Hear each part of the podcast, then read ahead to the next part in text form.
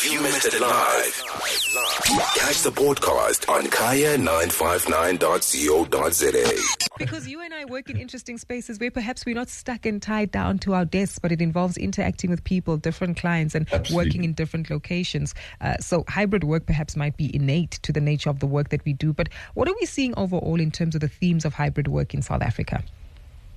So uh, the the main thing that came out of last, the first time we started measuring this was in BrandMapp last year. So you know we came out of COVID and we were thinking there was so much talk about people saying, "Oh, no one's ever going to go back to the office and WeWork's going to shut down," and you know, and we thought we'd you know try and get a measure on it. So we just put a simple question into our into our research saying, "What what do you think you're going to be doing in the coming year?"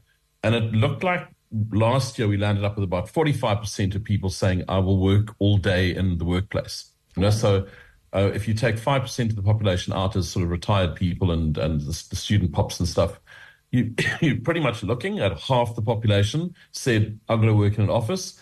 And the other half was split, um, either splitting their time between work and office, about 40%, and then about 17% of people saying, I'm going to work all day from home. You know, so the way I thought was fascinating because we we seem to sort of uncover this weird hidden truth, and I don't know how important it is, but I just think it's quite interesting that about half of the taxpayer workforce can't ever work from home. You know, my joke is always it's hell of a hard to mine platinum from your living room. Um, so as you say, you you know we're different because Yeah. You know we're interacting with people, but we don't need an office. We don't need a, a well, you need your studio, but once you're out of the studio, you know you're free to roam and, and engage.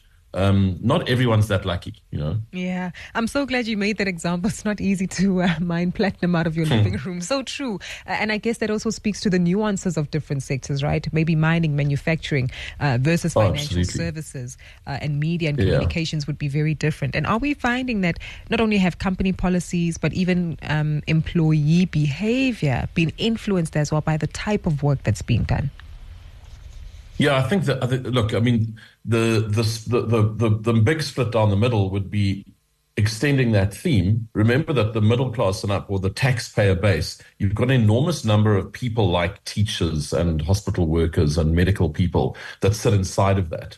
So they don't really have the choice. But when you look at the, the people who do have a choice, I've got, don't know about you, but uh, how many mates you've got in the, the advertising business?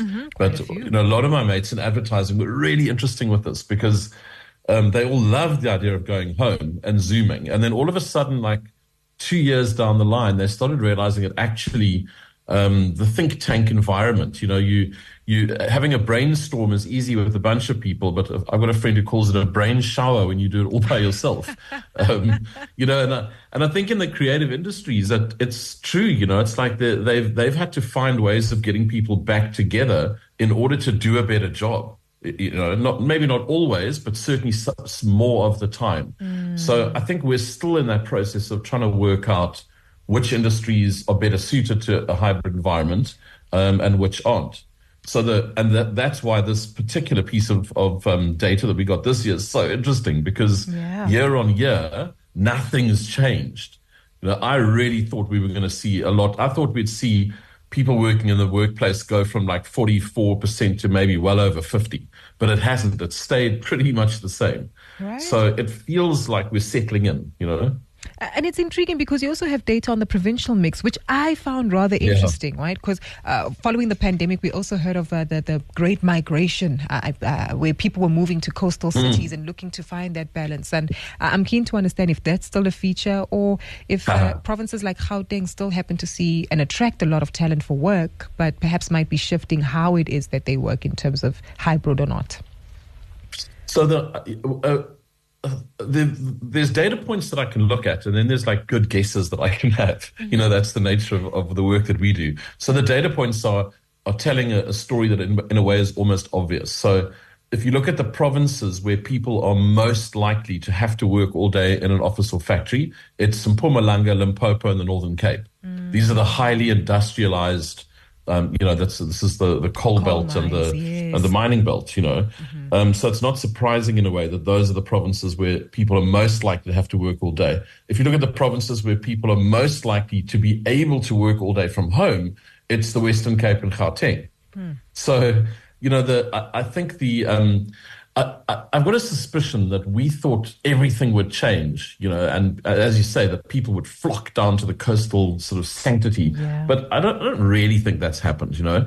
I think what might have happened is that is that we've we've started shifting the behavior that I think is most interesting is how um, like a rush hour has changed. For example, I, I think it's probably happened in Joburg as well. I lived down in the Cape, and and you know we used to have two hours of mm. absolute nightmare. Um, you know, you were you were stuck in the traffic for two and a half hours to get to the office now. Nine, the, right? Yeah. Absolutely, you know.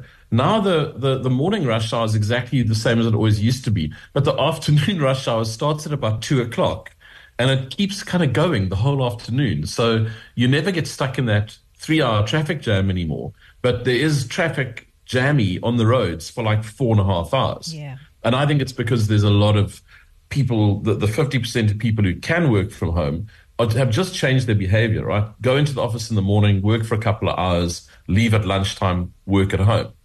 Um, it's so intriguing you mention this because I'm also assuming that these are people who want that flexibility in their life, uh, in sectors, as you say, that enable that. But obviously must also be within a certain position or, or, income level where they can exercise that, that, that kind of flexibility. And I'm, I'm keen for us to go into the numbers if we can in terms of the average income of some of these individuals who still prefer this hybrid model. So the so what we see is uh, the the logic. You're absolutely right in that the logic behind it would say that people who are in higher positions in companies um, and people who are earning more because they are maybe in the financial services sector or say IT. You know, the whole there's there's clearly a, a, lot of young people at the moment who are being employed in the IT sector who can happily work from home. You know, you you can be a network supervisor or a security analyst and and happily work from your living room. Um, but and, and those I think those are the people who you know they're more likely. So so it's some of the patterns are obvious. What I think is kind of interesting is that is that not what when we go year on year, we see no change in behavior within those categories, right? In other words, the CEOs 30, 35% of them were saying, I'm going to work all day from home. And 35% or 33% of them this year say, I'm going to work all day from home. So even though the higher you are in the company, you're more likely to be able to have that flexibility. Mm-hmm. The behavior hasn't changed year on year. It's kind of weird. Very weird. I, I'm.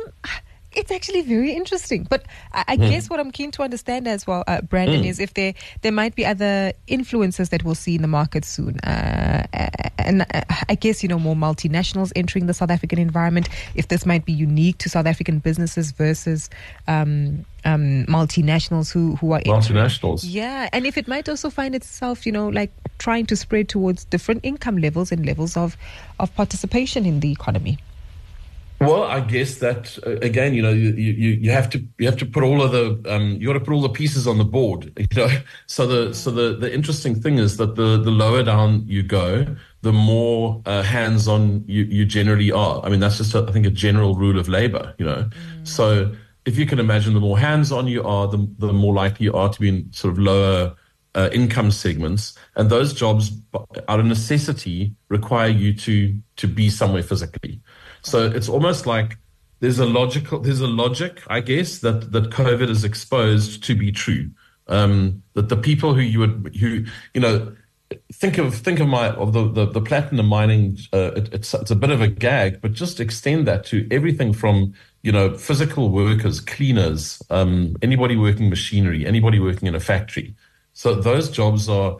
It's never really going to change, and I think that uh, same model extends globally.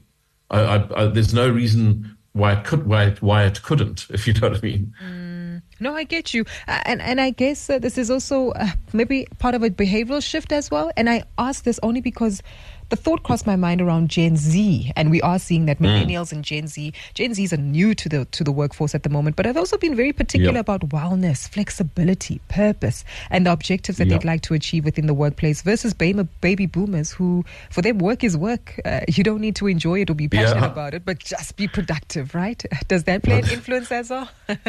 Yeah, I think that's going to have a huge amount to do with the way our sort of workplace is shaped over the next decade. Mm. There's um, there's no, you know, there, there, again, there are these sort of memes and jokes about about Gen Zers walking into job interviews and going, yes. "I'm terribly sorry, you know, I can't do a job that starts at 11 because I've got to go to gym.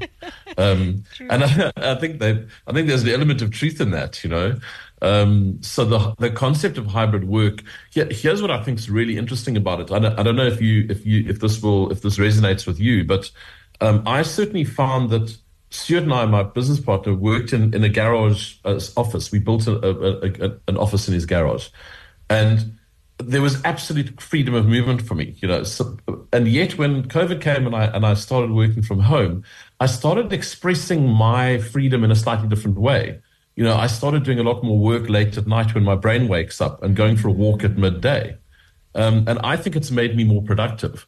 So if you're in, of that Gen Z sort of uh, um, segment, and that's almost something that you've got used to now, I think you might feel like it's the way you get the best out of yourself you know? So why would you want to twiddle your thumbs all day and check in and check out of an office when you can be more productive be more creative um, and and be a better sort of uh, worker if you have total control over your environment? It's a really interesting um, sort of mindset definitely shifted me as well. I, I must say, I, I, used to think I could work all hours of the day, which I can, but I'm typically more productive mm-hmm. after hours and, and a night owl.